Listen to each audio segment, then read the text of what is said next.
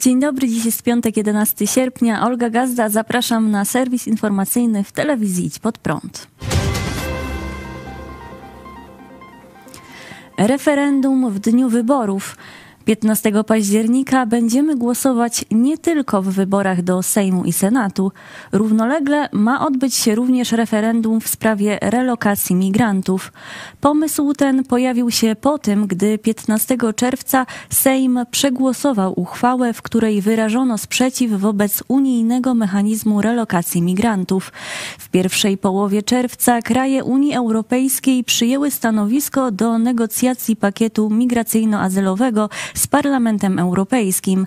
Stanowisko nie mówi o obowiązkowej relokacji, ale o obowiązkowej solidarności, która polega na tym, że chociaż żadne państwo członkowskie nie będzie nigdy zobowiązane do przeprowadzania relokacji, to ustalona zostanie minimalna roczna liczba relokacji z państw członkowskich, z których większość osób wjeżdża do Unii Europejskiej, do państw członkowskich mniej narażonych na tego rodzaju przyjazdy. Polska, która przyjęła uchodźców z Ukrainy, będzie mogła wnioskować o całkowite odstępstwo od obowiązkowej solidarności, czyli zarówno od relokacji migrantów, jak i opłacenia kary w wysokości 20 tysięcy euro za nieprzyjętego migranta. Prawo i Sprawiedliwość na swoim profilu facebookowym będzie przez kolejne dni ujawniać pytania, które pojawią się w referendum.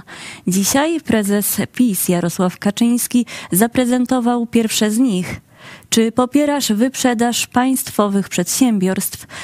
Państwowa Komisja Wyborcza poinformowała, że to, w którym głosowaniu wyborca będzie chciał uczestniczyć, będzie wyłączną decyzją wyborcy, a wypełnione karty do głosowania w wyborach do Sejmu i Senatu i te, i te w referendum będziemy wrzucać do jednej urny. Sprawę skomentował dziś w programie Idź pod prąd na żywo pastor Paweł Chojecki, redaktor naczelny telewizji Idź pod prąd. E, oni dokładnie liczyli, że e, polskie społeczeństwo pomyśli tak, jak Jarosław i jego ci, e, no, jakąś tam nazywają, spin doktorzy czy doradcy, tak. że taki stan jest dzisiejszego społeczeństwa, że polskie społeczeństwo myśli na sposób socjalistyczny, nie? własność państwowa Własność państwowa, państwo zrobi, państwo da, państwo najlepiej dopilnuje. Przecież to jest czyściutki socjalizm, czyli można powiedzieć wstęp do komunizmu. Ale może Polacy chcą takie, takiego no tak. socjalnego państwa, bo... A ty, ty to, to, to nie słyszałaś, co ja powiedziałem? Że to jest moje największe zmartwienie.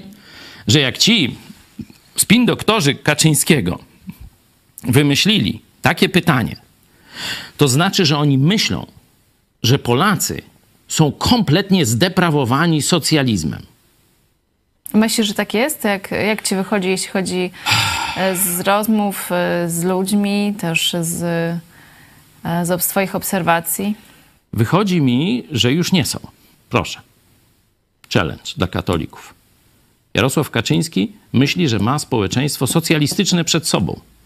I teraz się okaże, czy ma rację, czy nie. you. Wielka ewakuacja w Lublinie. W czwartek w rejonie ulicy Wrońskiej w Lublinie pracownik budowlany podczas prac ziemnych natrafił na niewybuch. Miejsce znaleziska zabezpieczyła policja i wezwani zostali saperzy, którzy wyznaczyli strefę ewakuacji. Według ratusza na terenie objętych ewakuacją mieszka około 14 tysięcy osób. Od godziny 11.30 nastąpiło całkowite zamknięcie tej e, części miasta dla ruchu.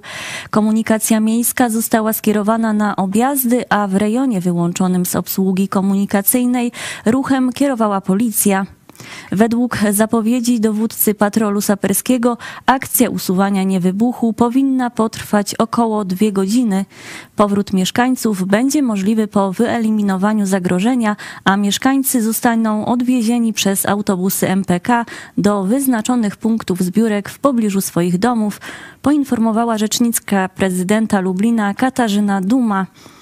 Akcję ewakuacyjną skomentował dla telewizji Idź Pod Prąd Dariusz Krzysztofik z Miejskiego Centrum Zarządzania Kryzysowego. Strefa wyznaczona została zagrożenia, wyznaczone punkty zbiórki dla ludzi, gdzie mogą dotrzeć. Autobusy dowiozły na stadion tych, co chcieli tu przyjechać. Na stadionie jest pełna opieka, tak jak Państwo widzą, czy medyczna, czy, czy zabezpieczenie w wodę, jakieś tam napoje, te, te herbata, kawa ciepła, jakieś ciastko, tako i czekamy na koniec akcji. A jak pan się spodziewa, akcja przebiegnie pomyślnie? Na pewno przebiegnie pomyślnie, ale to trzeba zadać pytanie saperom, bo oni są od tego. Rozumiem. A e, wszyscy zostali ewakuowani z tej strefy. Y, Ja nie wiem, czy wszyscy. Ja wiem tylko, że na stadionie mam 136 osób, które samodzielnie chciały tutaj być, zostały ewakuowane, a za to, czy wszyscy, to by trzeba każdego obywatela spytać. Niewybuch znaleziono w miejscu, gdzie przed II wojną światową mieściła się fabryka samolotów. Po zajęciu Polski Niemcy założyli tam obóz jeniecki, obóz pracy oraz miejsce segregacji i magazynowania mienia zrabowanego Żydom. Dziś powstaje tam duże osiedle mieszkaniowe. A tuż po godzinie 14 saperzy zakończyli prace związane z neutralizacją niewybuchu. Konwój z pociskiem z czasów II wojny światowej wyruszył w stronę poligonu w Nowej Dębie w województwie podkarpackim. Pucz w Nigrze. W nocy ze środy na czwartek rządząca od końca lipca w Nigrze junta wojskowa sformowała nowy rząd mimo ultimatum wspólnoty gospodarczej państw Afryki Zachodniej. Państwa zagroziły interwencją zbrojną, jeśli sprawcy zamachu stanu nie oddadzą władzy. Trzech przywódców puczu objęło funkcję ministrów obrony, spraw wewnętrznych i sportu, powiadomiła agencja Reutera. W czwartek wieczorem, po szczycie Wspólnoty Gospodarczej Państw Afryki Zachodniej, przywódcy krajów biorący w nim udział wydali komunikat, w którym podano, że mobilizowane są siły szybkiego reagowania, by przywrócić demokrację w Nigrze. Kraje wspólnoty opracowały plan ewentualnej interwencji zbrojnej, jeśli w ciągu tygodnia nigerska junta nie powróci nie przywróci do władzy legalnego rządu. Junta zapowiedziała, że zabije obalonego pod koniec lipca prezydenta Mohameda Bazuma, jeśli kraje wspólnoty podejmą jakąkolwiek interwencję w tej sprawie. Według zwolenników dotychczasowego prezydenta, Bazum wraz ze swoją rodziną przetrzymywany jest w jego oficjalnej rezydencji w Niamey, gdzie pozbawiany jest dostępu do bieżącej wody, elektryczności i świeżej żywności. Przypomnijmy, do zamachu stanu w Nigrze doszło 26 lipca. Generał Abdurrahman Chiani od 2011 roku, szef gwardii prezydenckiej, ogłosił się dwa dni później nowym przywódcą Nigru. 7 sierpnia liderzy puczu mianowali nowego premiera. Został nim Ali Mahaman Lamin Zein, członek nigerskiego rządu obalonego w 2010 roku. Tego samego dnia w stolicy Nigru, mieście Niamey, gościła pełniąca obowiązki zastępcy sekretarza stanu USA Victoria Nuland, która przeprowadziła szczere i trudne rozmowy z przedstawicielami hunty. Jej prośba o spotkanie z obalonym prezydentem Bazumem została odrzucona, podobnie jak sugestie dotyczące przywrócenia demokratycznego porządku w kraju. Lekarze rezydenci potwierdzają datę protestu. W czwartek wieczorem porozumienie rezydentów poinformowało, że 30 września w Warszawie odbędzie się protest medyków. Ten protest ma być apelem do wszystkich polityków w Polsce.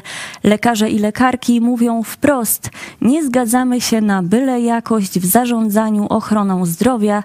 Jako praktycy każdego dnia widzimy mnogość systemowych problemów i mamy dosyć ignorowania ich. Czytamy w komunikacie porozumienia rezydentów. Młodzi medycy podkreślają, że nie zgadzają się na zakopanie ich biurokracją oraz łatanie systemowych dziur kosztem zdrowia personelu medycznego. Zdarza się, że rezydent miał pod sobą 300 pacjentów. To nie jest bezpieczne ani dla pacjenta, ani dla lekarza. Żądamy wprowadzenia norm zatrudnienia dla lekarzy w przeliczeniu na pacjenta. Pracujemy w niedofinansowanym systemie, na który polskie państwo przeznacza jeden z najmniejszych odsetków PKB w Europie. W tak niedofinansowanym systemie nie jesteśmy w stanie właściwie i nowocześnie pomagać naszym pacjentom, napisano w komunikacie. W oświadczeniu zwrócono również uwagę na niską jakość kształcenia w sektorze medycznym. Zapowiedź protestu jest po części pokłosiem wpisu zdymisjonowanego w środę ministra Niedzielskiego, w którym ujawnił on dane osobowe oraz jakiego rodzaju leki przepisał sobie lekarz, który alarmował w mediach o ogromnych problemach z wystawianiem recept elektronicznych. Nowym ministrem zdrowia została posłanka PiS Katarzyna Sójka. Odroczenie wyroku sądu w sprawie Bartka Pankowiaka. Dziś sąd apelacyjny w Łodzi odroczył o miesiąc ogłoszenie wyroku w sprawie przyznania zadośćuczynienia za doznane krzywdy Bartkowi Pankowiakowi. Sprawa dotyczy wykorzystania seksualnego małoletniego Bartka przez księdza Arkadiusza H., negatywnego bohatera filmu Braci Sekielskich pod tytułem Zabawa wchowanego. Historia odpowiedziana w produkcji pociągnęła za sobą lawinę zdarzeń. W ich konsekwencji oskarżony Arkadiusz H. w pierwszej instancji został skazany przez sąd rejonowy w Pleszewie na karę więzienia. W drugiej instancji sąd apelacyjny w Kaliszu umorzył sprawę ze względu na ważność przepisu mówiącego o przedawnieniu sprawy. Duchowny został wkrótce wydalony ze stanu kapłańskiego. Swoich praw Bartek Pankowiak postanowił dochodzić również w sądzie cywilnym, wytaczając proces diecezji kaliskiej o zapłatę zadośćuczynienia za doznane krzywdy. Pierwszej instancji sąd cywilny w Kaliszu nakazał kurii kaliskiej wypłatę 300 tysięcy złotych odszkodowania pokrzywdzonemu. Dziś sąd apelacyjny w Łodzi odroczył ogłoszenie wyroku w sprawie do 11 września. I to wszystko w dzisiejszym wydaniu serwisu informacyjnego, a jeszcze dziś o godzinie 18 dogrywka. Kłócicie się? Dzieci przepytują Marzenę Chojecką, żonę pastora. Zapraszamy.